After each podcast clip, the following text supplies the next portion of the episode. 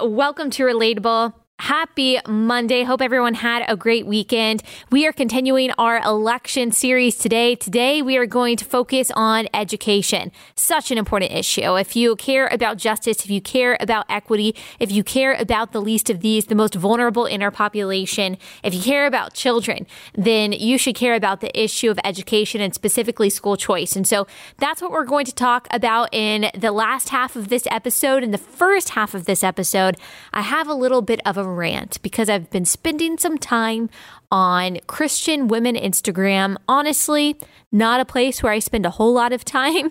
Um, it actually has served as the inspiration in a lot of ways of, of, of my book, You're Not Enough, and that's okay um, because there are some statements being made there um, in relation to the election about the possibility of being pro life and voting for Joe Biden. And not only that, the necessity of voting for Joe Biden if you are pro life. First of all, I would like a lot of these women who are making those statements to go back and listen to last Wednesday's podcast. The number of women that I am seeing say, look at this chart that says abortions decrease more under um, under Democratic presidents than they do under Republican presidents. Like not taking the next step to think, okay, correlation doesn't prove causation, and I've actually got to point to specific policies that prove that Democratic presidents actually lower abortions. We totally busted that myth last Wednesday. It is not true. You've got to look at who controlled Congress, who controlled the state legislatures. The fact is, Republicans dominated those legislative bodies mostly during Clinton, but especially during Barack Obama when abortion abortion decrease the most. I won't even say that that's what caused the abortion decrease because, again, correlation doesn't prove causation. Really hard to prove that causal relationship, but that is much more likely than any policy that a president put forward. You understand that legislative bodies are the ones that create laws and policies. Presidents very rarely do that, and very rarely do they actually have an effect on uh, the abortion rate. And of course, the pro life efforts, which have undoubtedly made a difference um, in the decision making of women who are considering abortion. So we can't also discount the possible potential and I think very probable impact that pro life efforts have made. Instead, you have these women who are saying, uh, no, no, no. Look at this chart. Correlation does prove causation, even though I'm not pointing to any policies whatsoever. This decreases abortion, not to mention the fact, by the way, that that's a terrible argument. Like, if something is a moral atrocity, which um, killing a baby and sucking him or her out of the womb is a moral atrocity, then you don't just try to decrease it. Like any other moral atrocity, rape, murder, assault, you make it illegal. Yes, of course, you want to make it less likely because you want to save more people, you want to have fewer victims, but you also make it illegal. You don't just say, okay, let me create some policies to make it less likely for someone to go out and rape, but if they do rape, oh well, sorry, victim. That's just not what we say to any other victim. Why do we change our standards for legality and morality? For babies inside the womb, for those most defenseless victims. It just doesn't make sense, especially from a Christian ethic.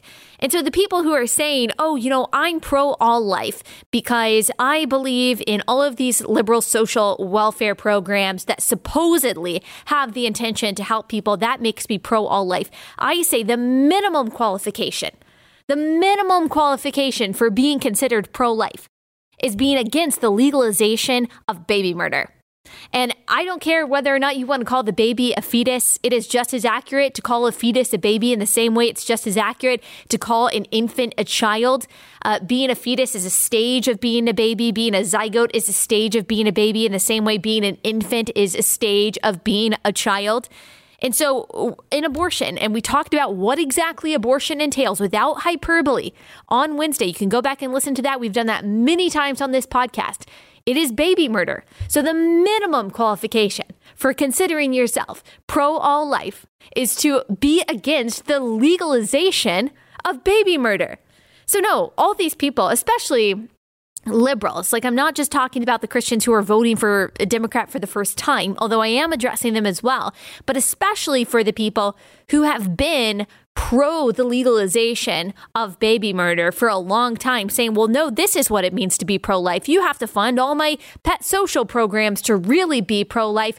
Look, people who are for the legalization of baby murder do not have the moral authority to say what is pro life and what is pro not, uh, pro, what is not pro life. Uh, and when we are talking about misnomers here in the abortion debate, when we are talking about, oh, what does pro life really mean? We should really be talking about what pro choice really means. So if pro choicers think that they have the moral authority to tell a pro lifer what it really means to be pro life while they are advocating for the murder of unborn children, I, a pro lifer, will tell you what it should really mean to be pro choice. If you are really pro choice, then you are pro educated choice. You want a woman to have all the resources, all the options laid in front of her and all the education in the world about what her choices are and what abortion is and what the baby inside of her looks like and sounds like before she makes such a monumental decision. Do you not? But that's not what happens at Planned Parenthood. First of all, you can't get an ultrasound at Planned Parenthood unless you are planning um, unless you are planning to have an abortion. You they don't treat you uh, with prenatal services at Planned Parenthood. That is a very big myth. They want you to abort your baby because that is how they make money, and so they're really not interested in showing you your options, and they're certainly not interested in you seeing your baby on the ultrasound and then deciding not to have an abortion.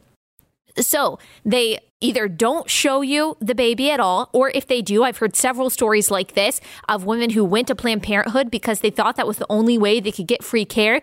They were showed a picture of their child because they requested it on the ultrasound and it just looked like a blob. And then they went over to the pro life pregnancy center and they got an ultrasound and the image was sharp and they were actually able to see arms and legs and it actually looked like a baby. Of course, we know that no matter what the baby looks like, it's just as much of a life as any other stage in pregnancy. Um, but Planned Parenthood is built on manipulation. It is built on deceit. It is built on lies.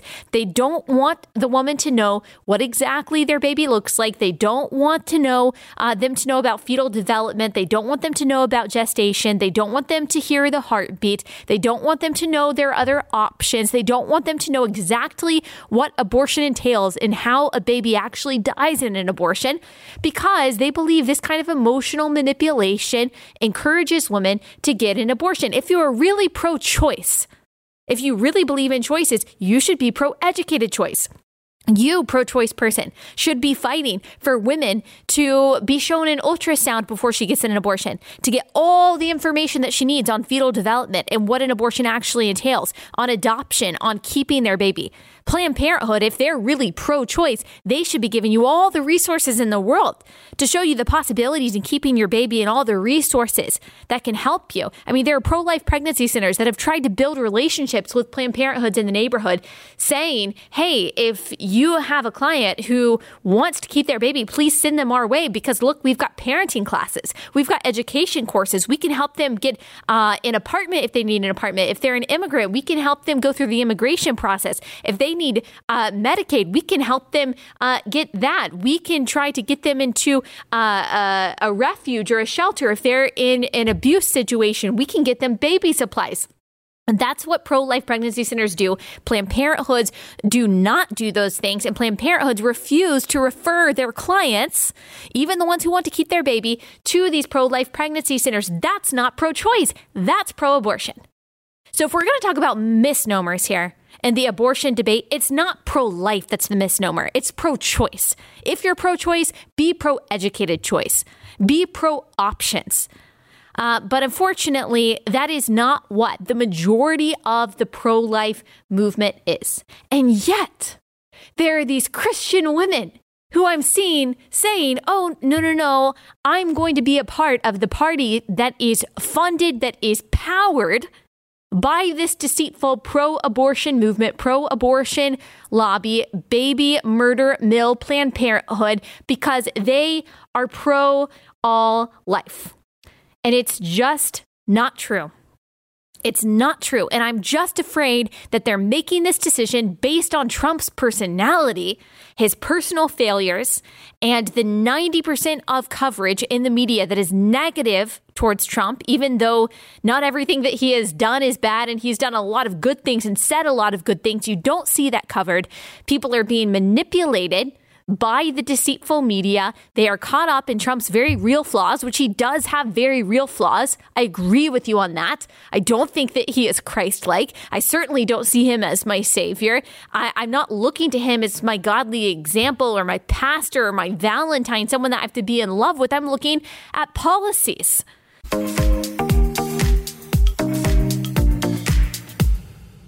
Okay, guys, let me take a break to tell you guys about one of my favorite sponsors, and that is ExpressVPN. So, if you want to make sure that you are not getting tracked by all of these crazy censoring social media companies and that all your personal information isn't out there for these companies who many times have a deep animus against you, especially if you are a conservative, then you should get ExpressVPN that protects your identity when you are surfing the web. Do people say surfing the web anymore? I feel like that was probably like circa 2001, but I'm going to bring it back when you're surfing the web, ExpressVPN will protect your identity because you might not know this, but all of these uh, big tech companies track you and track what you do online, what you're searching for, every video that you watch. If you've seen The Social Dilemma, you know that this is a real thing. But when you use ExpressVPN, they can't see your IP address. Your identity is anonymized by a secure VPN server. It encrypts, uh, encrypts 100% of your internet data for protection from hackers and eavesdroppers. It is by far the best VPN out there. It is rated number one by CNET and Wired and countless other tech publications. I use it on all my devices. My husband does. I've got people in my extended family, family, friends using it because it really just works so well. Doesn't slow down any of your devices. It it just runs in the background. I've got an app on my phone. I've got uh, the program on my computer, and it works really well. What I love most about ExpressVPN is that it could not be easier uh, to use and it's really simple to download and set up. You don't have to be tech savvy to have it. So stop letting big tech and big government track you. Defend your rights and protect yourself at expressvpn.com slash Allie. That is expressvpn.com slash Allie, and get three months for free. That is expressvpn.com slash Allie for three months for free.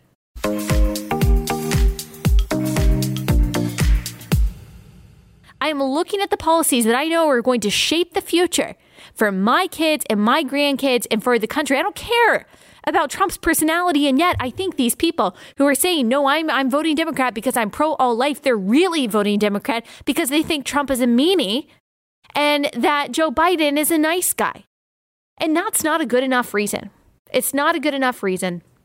If you agree with Joe Biden's policies, if you are for overturning the Hyde Amendment so that abortions are funded with our federal tax dollars and, and uh, codifying Roe so that states can no longer restrict abortion. And if you are for more funding for Planned Parenthood, uh, which is responsible for at least 300,000 murders of unborn babies every year, then sure you should vote for Joe Biden if you agree with those policies, if you are for repealing Donald Trump's tax cuts, which Joe Biden has promised to do, which will raise taxes for the middle class no matter what he says, you should vote for Joe Biden. If you are for legislation like the Equality Act, which strips conscience rights for doctors who don't want to perform abortions or gender reassignment surgery, which means they will be forced to do so, which will require religious schools to allow biological boys who identify as girls into girls' locker rooms and on girls' athletic teams then you should vote for Joe Biden. I will link uh, that article. I will link that legislation in the description so you can read it for yourself. If you are for the $2 trillion Green New Deal, if you are for mandatory gun buybacks and making it more difficult to buy a gun, if you are for eliminating single family housing zones, if you are for a universal mask mandate and mandatory contact tracing and more lockdowns, if you are for expanding the Supreme Court to 13 seats and filling in the extra four with liberal justices so the Constitution Constitution does not matter anymore, if you are for decriminalizing illegal border crossings, if you are for the party supported by Black Lives Matter, the violent communist organization who explicitly wants to abolish police and prisons and disrupt the nuclear family, according to their website, if you are against school choice in charter schools, then you should vote Joe Biden. Absolutely. If those are policies that you agree with, then vote Joe Biden. If you are for his proposals, if you are for his policies, if you are for the Democratic platform, then you should absolutely vote for them. If you have thought through the implications of the policies and what they mean for you, your family, and your community, as well as for vulnerable populations, if you have looked at the results, not just the intentions, but the results of Democratic policies and have deemed them good and beneficial and helpful, then yes, please vote for Joe Biden. Please. I, I think that you should be honest, of course, about what you believe in and what you think is good and what you want to vote for. But if you haven't, if you are voting for Joe Biden because he seems nice and because Donald Trump seems kind of mean, because he's kind of rude or bombastic, if you if you just don't like how he interrupted at the debate, if you are concerned about his past philandering or his personality or his tone or even his uh, more more serious and very real moral flaws like pride and defensiveness, understand that you need to expand your perspective. That doesn't mean that you can't care about those things or criticize those things. But, and I mean this lovingly, in this case, you are being short sighted. Trump's personality, like I said, will not shape your life, your kids, or your grandkids' futures. Even his personal flaws will not shape your kids' lives or your grandkids' lives. They just won't. That doesn't mean that you have to condone Trump's behavior at every turn. It doesn't mean that you have to brush aside his sins or brush them under the rug. It doesn't mean that you have to pretend like he is Christ like or that he is a representation of Christianity. It doesn't mean you can't criticize him. I do it all the time. Uh, as Christians, no politician is our savior. We know that. So we look at the policies that actually have an effect on our lives and the lives of others. And again, you have to look at the results, not just the intentions of these policies. But if you have only been reading left wing articles and social media trends about what Biden believes, or you're just turned off by Trump's tweets, then you are misinformed or uninformed about this particular decision. If that's the only indicator of how you are going to vote, if that's the only basis that you have for your decision, uh, what will you say? Christian who says that you are being pro life by voting for Joe Biden, what will you say when they do exactly what they say that they want to do? Overturn the Hyde Amendment and your federal tax dollars are funding abortion. Or when abortion is codified through nine months, or when they defund the police so that sex traffickers can no longer get caught and the single mom whose home was broken into has no one to call or when they buy back her guns, or when taxes are raised to the point of people feeling like they can't afford to give to the church or charity anymore, or when they continue their 60 year war, Democrats, on poverty, and the results continue to be more homelessness, like we see in every city where Democrats have been in charge for decades. Or when your daughter is playing soccer against boys uh, and she's sharing locker rooms with boys, or when your tax dollars are funding gender reassignment surgery, or when, pastor, you are facing fines or jail time for preaching that marriage is between a man and a woman because they call that illegal conversion therapy. What are you going to do? Or when the Equality Act says you can't refuse to hire a transgender person to pastor your church or teach your kids at a Christian school. Or when parents' kids are uh, being taken away from them because they won't affirm their newfound gender identity when they're 11 years old. Or when your friends in poor communities are told their school voucher program is coming to an end and they have to send their kid back to the public school in their area, even though that was where they were getting bullied. This isn't hyperbole. These are all the very real consequences of the policies the Democrats have either implemented or are proposing right now. Will you still say that you've made a good decision?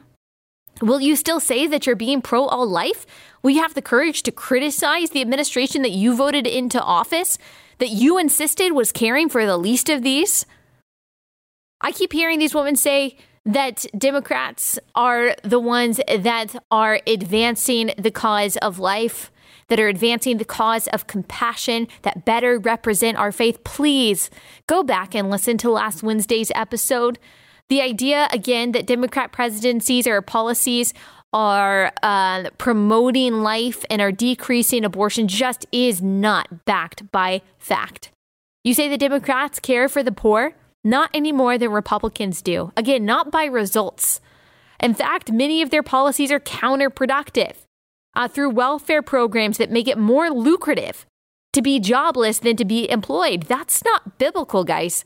That's not biblical. The Lord created work before the fall. Work is not a necessary evil. The necessity to be productive, to contribute to the world around you, whether or not that is actually earning a salary, you can be a stay at home mom and be productive and be a worker in that sense. But to especially to uh, enable able bodied, able minded people into unemployment by making it more lucrative to stay unemployed than to seek work is sinful. It's wrong. It makes the mind and the body atrophy. It's bad for society.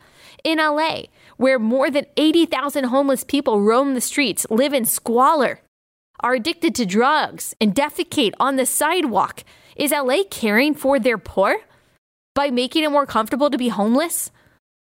Are they going to be able to care for their poor when all the people move out of LA and move out of California and they don't have the tax money to fund these programs anymore? What about Baltimore or Austin or San Francisco, New York, Detroit? It's the same story.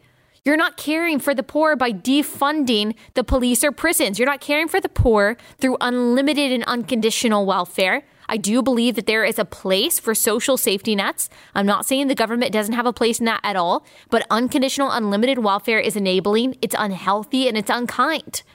You're not caring for the poor by eliminating school choice, which is what we're going to talk about in a few minutes. Simply voting for more social programs and bigger government and higher taxes does not mean you're more compassionate or more pro all life than the person who believes that the government should be limited and small, taxes should be lower, social programs should be limited, welfare should be conditional, and that individuals, churches, and charities should bear the brunt of responsibility for our neighbor. And people scoff at that as if churches aren't doing a good job. They are. We do it so well, especially in America, especially in red states, as we talked about and cited in last Wednesday's episode. Additionally, and let me just go through some of these points because I keep hearing, well, if you are really pro life, you have to be uh, anti death penalty, you have to be anti gun, you have to be pro open borders. Let me break some of those misconceptions down. Uh, you can be pro life and be for the death penalty. You don't have to be for the death penalty. Uh, compassionate and reasonable people can absolutely disagree on that, but the Bible certainly does not rule out the death penalty, but actually prescribes it for certain crimes like murder. So you can't say that it's entirely unbiblical. You can still oppose it. If you believe that the risk is too high for a not guilty person to be executed, sure, I think that there's a good argument there. But issuing the death penalty to a man who tortured, repeatedly raped, and then murdered a three year old is not the same as being against the death penalty for a defenseless unborn child. It's not the same thing. And drawing a moral equivalence between those two things, executing a murderer and executing a defenseless baby in the womb is utterly insane. It doesn't make any sense.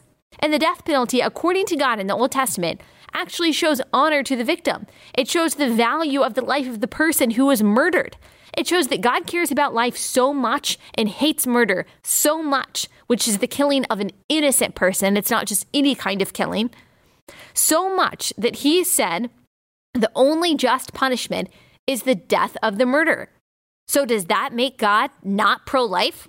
Is God in the Old Testament not pro life according to the people who are defining pro life today? Again, I think that there are some good arguments for opposing the death penalty. And if you do oppose it, that's totally fine with me.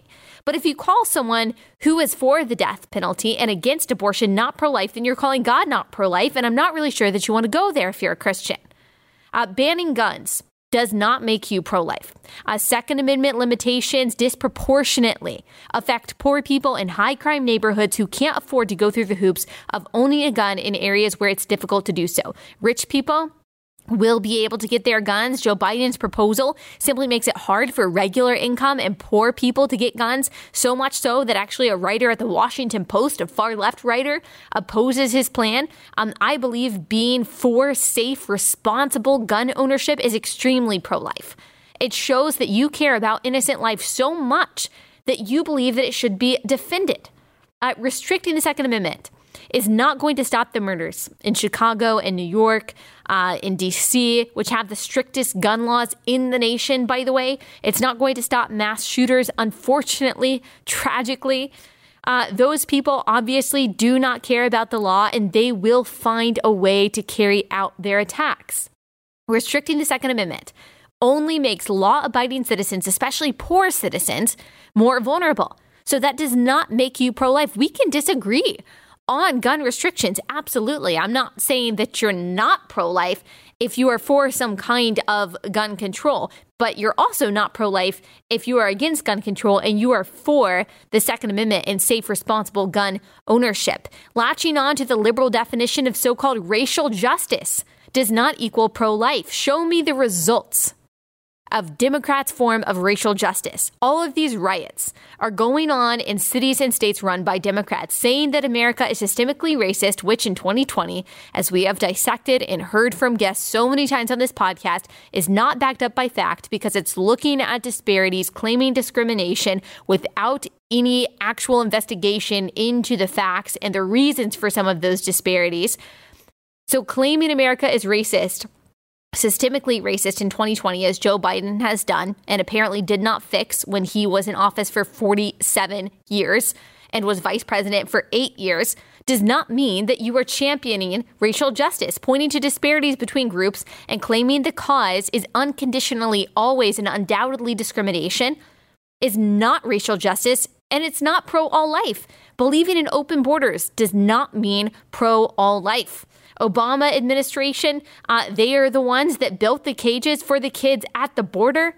I did an episode on immigration where I said I agree that family separation is wrong. I understand there's also complication there with some of the so called parents bringing kids are actually drug traffickers and human traffickers. And so there has to be some policy to be able to protect those kids. But at the same time, taking babies away from their real mothers is a punishment for crossing the border illegally I think is immoral and wrong. And I absolutely agree. We should treat the foreigner with care that is biblical. I absolutely agree with you. But that does not mean that we should be borderless. We have to protect the sovereignty of our nation if we have compassion and care for the people inside our nation.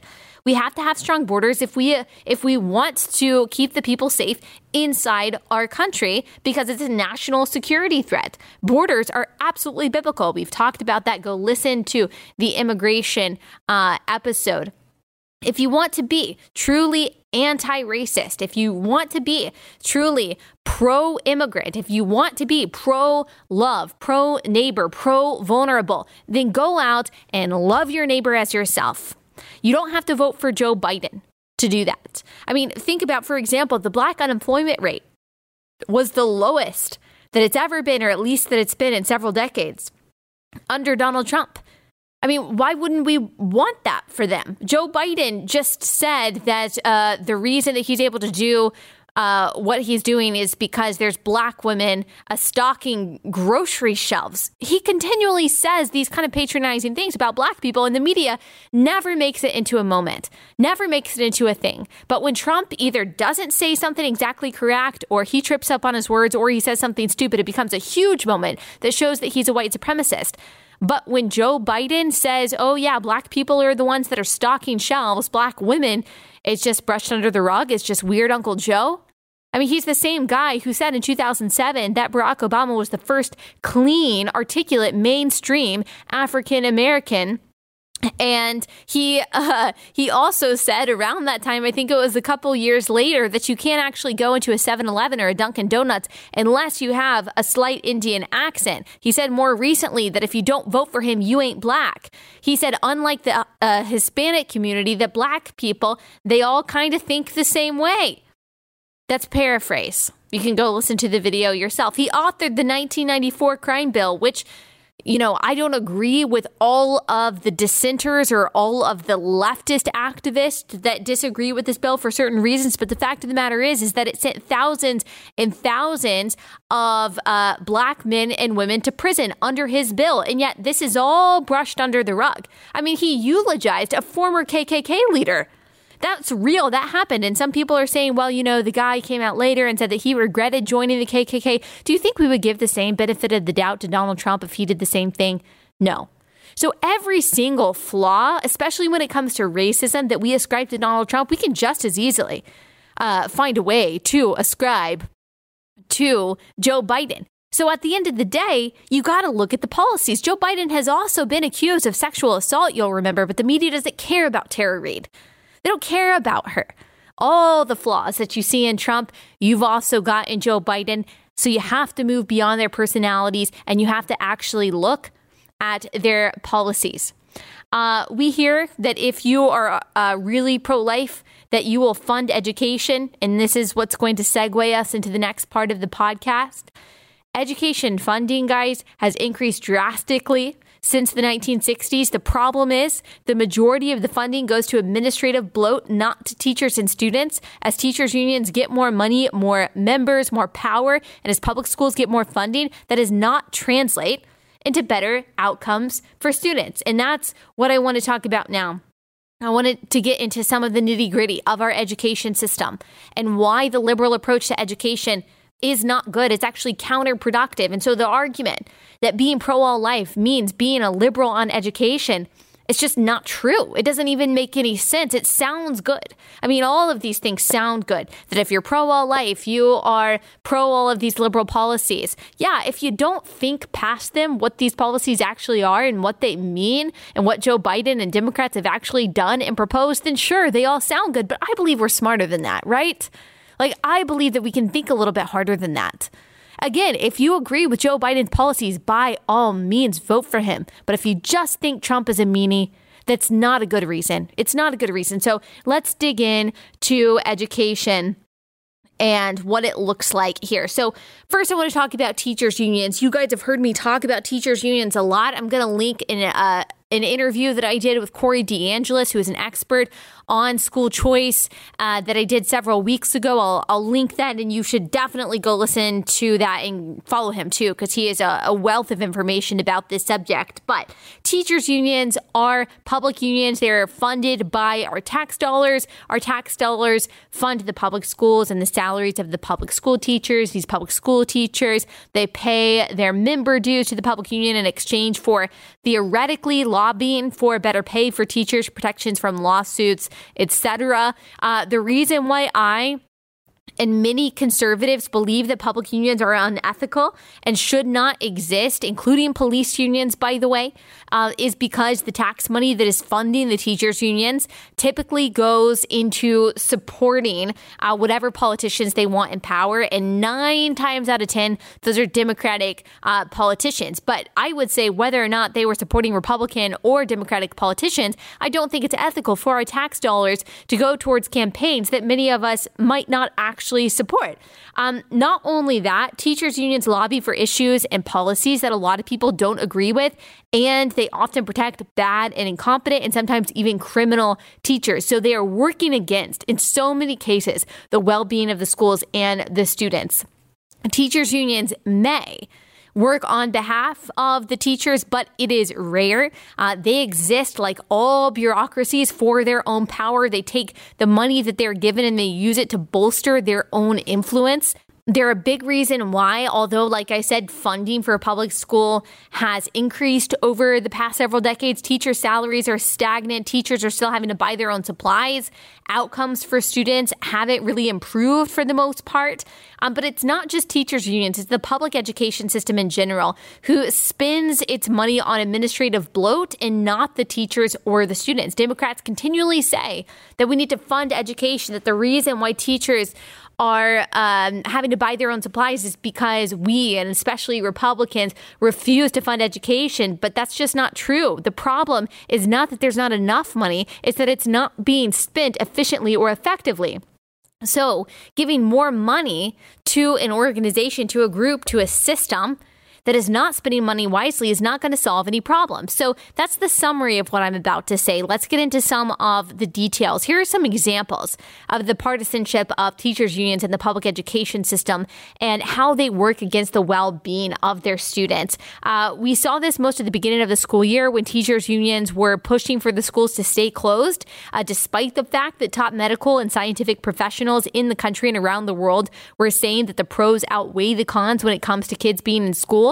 I mean, kids have to stay on track educationally. In many cases, unfortunately, they need welfare checks. They need uh, the food that is provided for them. They need socialization. They need structure. Special needs kids need that close attention. They need that care. They need those lessons and that consistency. And uh, the risk to these kids when it comes to coronavirus is very low and for many of the teachers. However, The American Federation of Teachers, the second largest teachers union in the country, pushed hard for schools to stay closed in most places. Randi Weingarten, the head of the union, said nothing was off the table. She said, not advocacy or protest negotiations, grievances or lawsuits, or if necessary, and authorized by a local union as a last resort safety strike. So, as kids are needing to go back to school, special needs kids, kids who need welfare checks, kids who are relying on that middle of the day meal in order to get through their day without hunger pangs, uh, pangs the teachers union and the teachers say that they might go on strike. There was a Florida teachers union Florida Education Association sued. Uh, they sued the state for ordering schools to reopen in the fall. In D.C., teachers unions lined up fake body bags outside school system offices that were supposed to represent their corpses after being forced to teach in the fall and be exposed to the coronavirus.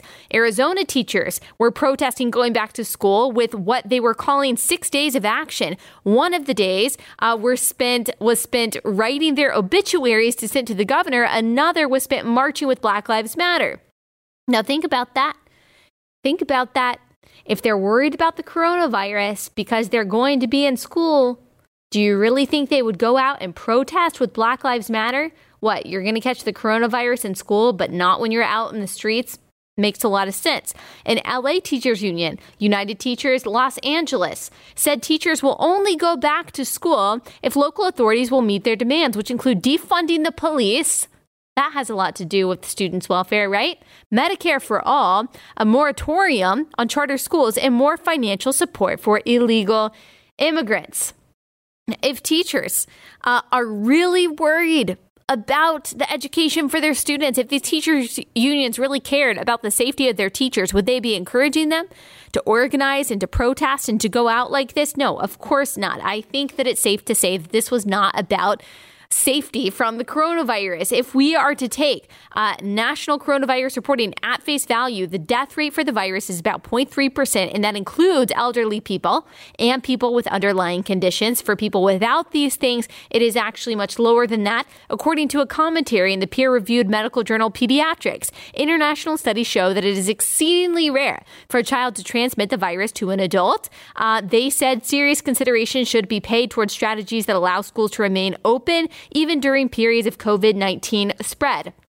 Even NBC reported that the pediatricians they consulted will definitely uh, were definitely going to send their kids back to school in the fall because clearly based on all available evidence the benefits to kids going back to school were greater than the risks. But the teachers unions don't care. It doesn't matter. They want their left-wing policy prescriptions to move forward and they are going to take away their presence from the public schools to uh, to get that. Look at this new york times headline teachers are wary of returning to class and online instruction too.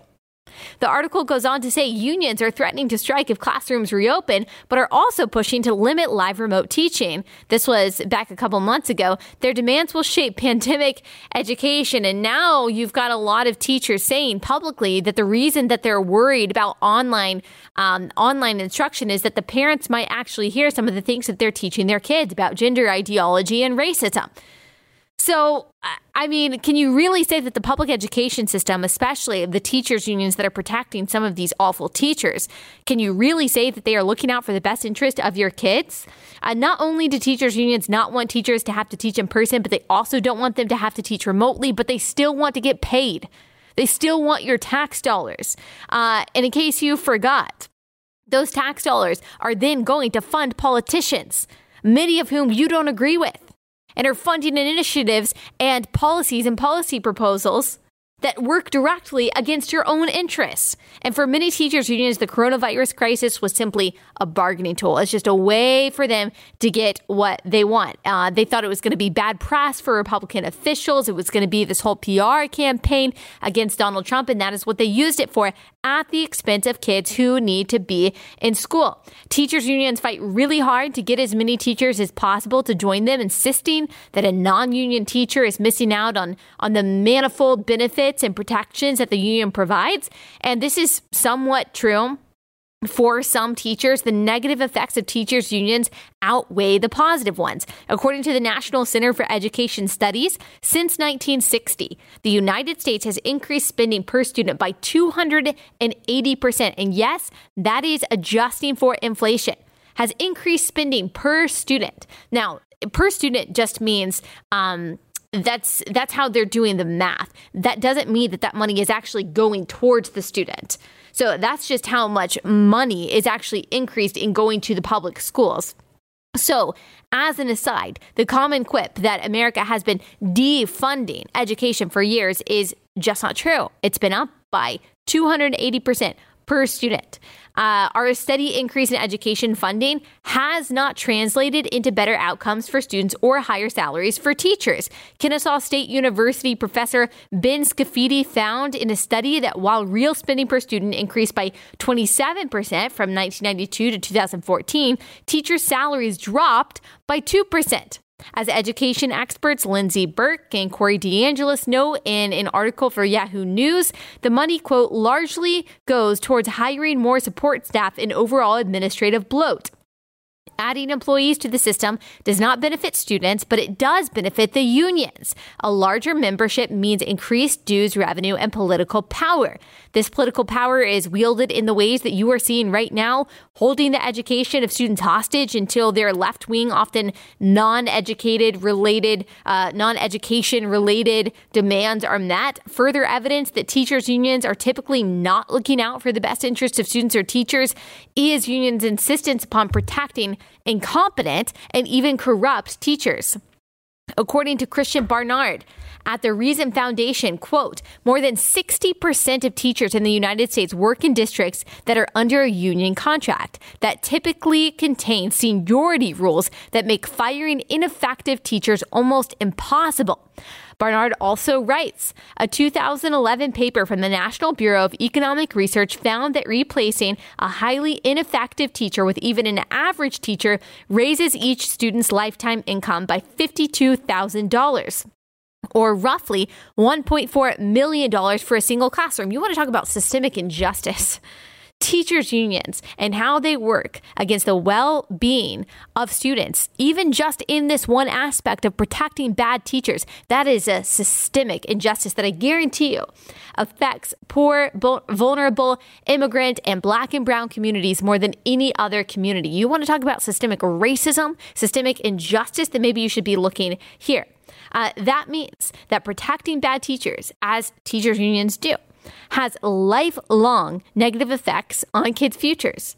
Uh, you may have heard of rubber rooms where public school teachers who have been accused of misconduct go while still being paid their full tax funder salary, funded salary while they are waiting reassignment. This is thanks to teachers unions. Listen to this from Lindsey Burke and Corey DeAngelis quote. Union opposition to teacher accountability takes many forms. Just last year, the two teachers' unions in Rhode Island fought against a bill that would have criminalized sex between school employees and students. Did you hear that? Teachers' unions in Rhode Island fought against a bill that would have criminalized sexual activity between teachers or between school employees and students.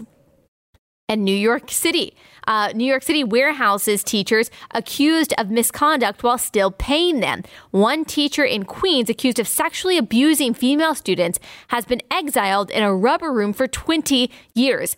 During that time, he has collected $1.7 million in taxpayer funded salary while retaining full benefits. Wow. Teachers' unions are against accountability for bad teachers. They are against competition too. That is why they fight so hard against school choice. And because they are empowered by Democrats and Democrats are partly funded by teachers' unions, that is why Democrats also fight against school choice. School choice is an umbrella term for programs that allow parents of public school students to place their child in a different school not in their school district or a charter school, which is an independently run, publicly funded school. Uh, right now, public school students are forced to go to the public school in their district. And if there are no school choice programs in their state, they have to stay there, even if they are not receiving the education or the treatment or the attention that they need, even if they have incompetent teachers, even if they're being bullied. Even if they have special needs and this school doesn't have the special needs program that this child needs, it doesn't matter. If you don't have school choice, you can't afford to move. You are forced, and you can't afford to do homeschool. You are forced to go to the school in that district, no matter how bad it might be for your child. School choice advocates simply believe that taxpayer dollars should follow the child instead of just going to the school in their district, which would mean that parents have the power, they have the freedom, they have the funding to do what is best for their child and their child's education. This not only benefits the child, who can now receive an education experience that works for them, which we already said a few minutes ago, actually has an effect on their lifetime income, their ability to make money later on in life. It also benefits the other public schools who are now incentivized to ensure their teachers are performing well and that they're allocating their dollars efficiently so that when given the choice, parents will choose to keep their kids at their originally assigned school. You hear all the time this myth that, oh, school choice hurts public schools because you're taking kids away from that school. Well, you shouldn't be, they wouldn't be taking kids away from that school if the money that that school was getting was actually used wisely and well. It's a basic economic principle that competition increases equality. This is the basis of capitalism. As it is right now, with kids being forced to go to the school in their school district, there's no incentive for these schools to use their money efficiently or to hold bad teachers accountable. And to anyone who says, again, that school choice hurts the students and teachers who remain at the schools, uh, that families are leaving, that's just not true. As we've already established, we have been increasing funding for public education for years. And what's clear is that no amount of money can produce better outcomes for students if the money is not spent wisely. A 2017 article in the Washington Post uh, says this the Obama administration pumped $7 billion into the nation's worst performing public schools, and it yielded no positive results. None. $7 billion during the Obama administration to the nation's worst performing schools yielded no results the article says this quote, test scores, graduation rates, and college enrollment were no different in schools that received money through the School Improvement Grants Program, the largest federal investment ever targeted to failing schools, than in schools that did not. That goes to show that we do not have a funding issue. We have an accountability issue, a competition issue, a quality of education issue that is being stifled by teachers' unions who care more about partisan power than they do their teachers or their students. The reason why there is still public school teachers buying their own supplies for classrooms is because education dollars are not being well spent. And school districts are being weighed down uh, by the bureaucracy of teachers' unions. All of this is at the expense of the students, and not just any kind of student, but in particular, poor students. Middle and upper class families already have school choice. It's called having money to send your kid to a private school. But if you don't have that money, you don't have school choice unless you have a school choice program that actually gives you the taxpayer funded ability to have a, a, voucher or some kind of school choice option to send your kid to a, a, a charter school or another school of your choice. The outcomes for kids in charter schools are on average overwhelmingly more positive than for kids in public school. The same goes for the average kid who attends private school or homeschooled. If we want public schools to be able to compete with other kinds of schooling, we need higher quality schools, which means we need more efficient spending of education funding and a refusal to shield bad teachers from getting fired, which would be incentivized by the competition created by school choice. Despite that, Despite all of that, Joe Biden, with his unity task force that includes Bernie Sanders, so any of you who think that Joe Biden is going to be this moderate guy, he's he's not. He, first of all, he's not a moderate. He never has been a moderate. But he's obviously not going to be a moderate because Bernie Sanders is part of his policy making and policy proposals. And Bernie Sanders said that he is going to be the most left wing president. This is going to be the most left wing presidency since FDR. Bernie Sanders, the self proclaimed socialist, is saying that. So Joe Biden is not a moderate. Bernie Sanders, part of his Unity Task Force, they put together um, this education plan that I will link to. It's on their website.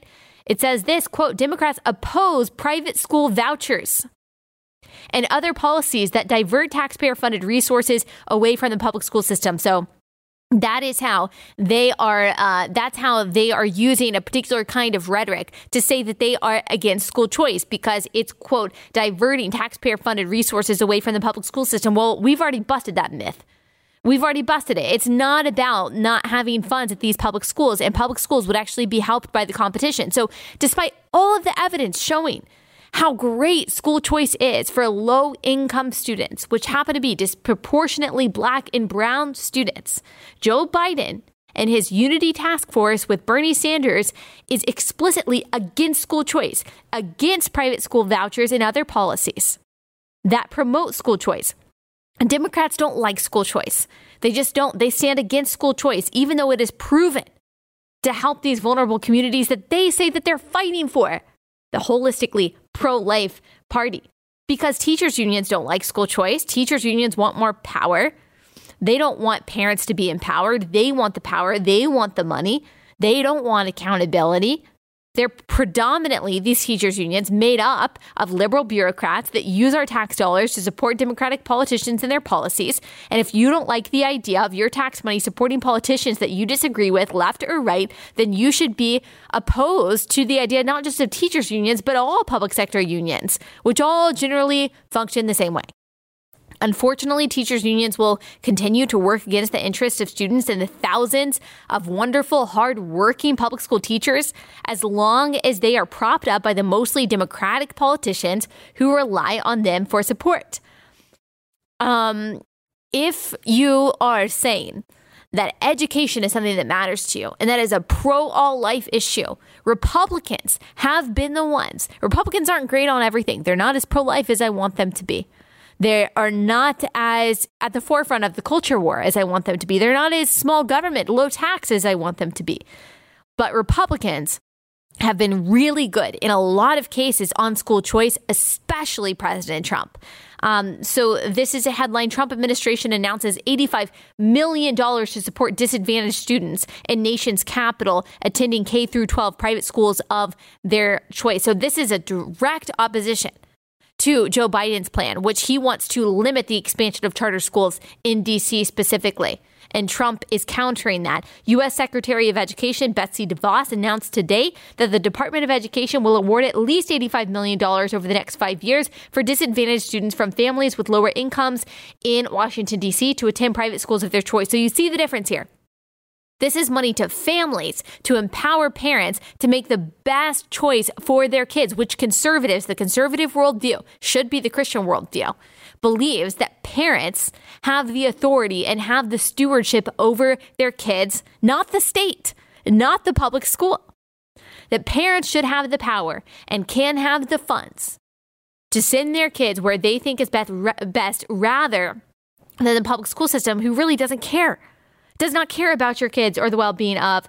Uh, of your kids. The DC Opportunity Scholarship Program is the only federal funded school choice program in the nation. The program was restored by President Donald J. Trump in May 2017 following a cruel decision by the Obama administration to cut its funding.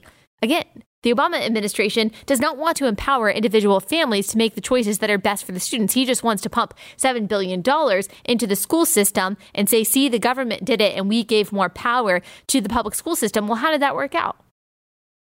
It didn't work out at all. There were zero improvements whatsoever after Obama pumped that 7 billion taxpayer dollars, those 7 billion taxpayer dollars into the public school system. Now, when it comes to higher education, uh, Joe Biden, according to the Wall Street Journal, would cancel all or some debt for many public college graduates, public sector workers, and victims of fraudulent practices by some for profit schools. For remaining debt, the Democratic presidential nominee would slash monthly payments. And so, you know, Bernie Sanders was a big free college advocate. So is AOC. I think Ilhan Omar is too. So Joe Biden is kind of giving that plan, but not as extreme as Bernie Sanders. Just a reminder nothing is free. And so, uh, by canceling the debt or, quote, forgiving the debt of people who have gone into debt going to college, you are charging the people, you are forcing the people who did pay off their debt or who saved for college um, or who chose not to go to college and saved their money, you are forcing them to pay for people who chose to go to college and chose to take on that debt. I just don't see that as an as a justice. I understand that, you know, you went into debt. You might have gone into debt for a good reason if you went to college. Maybe it was worth it for you to get your degree or to get your post grad degree. And so you took on that debt. Maybe you were a victim of fraudulent practices, which, uh, practices, which of course is terrible of whoever manipulated you into that. Maybe you were young and you made a bad decision, but it is still not the responsibility of other people to pay for the debt that you chose to take on. It is not your responsibility as someone who paid off your debt or someone who chose not to go to college and save your money or someone who saved for your kids to go to college or for you to go to college to then pay for the debt that other people decided to take on.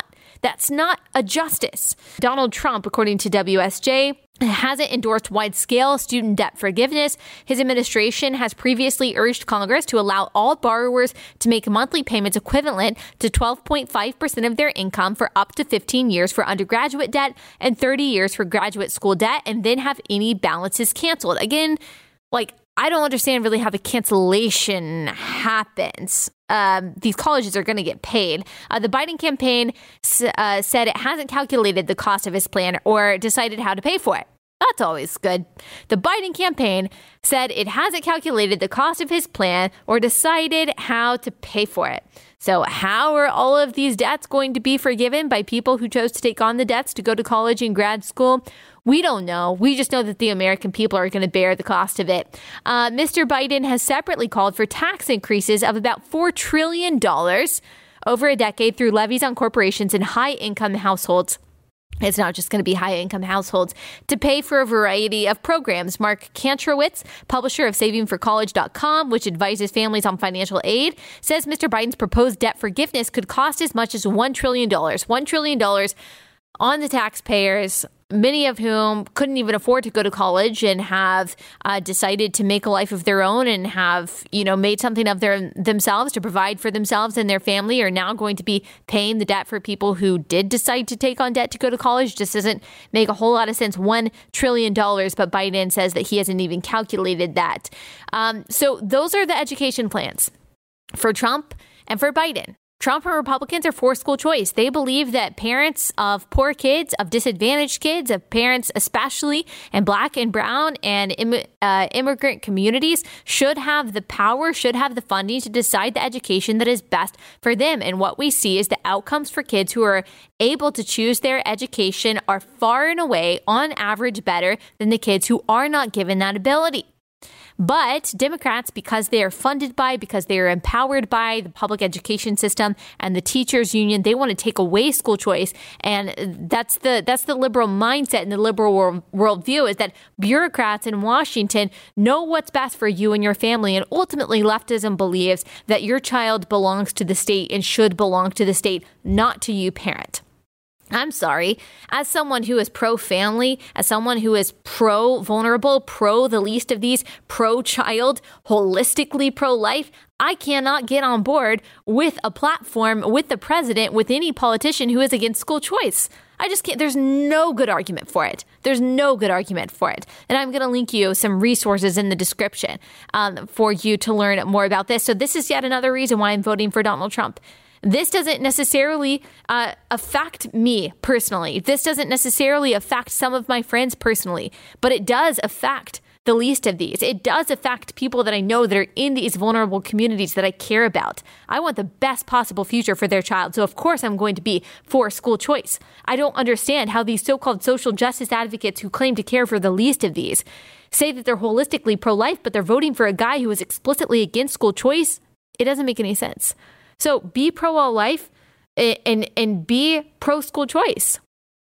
That is my pitch to you. Okay, that's all I have for today. I will be back here on Wednesday.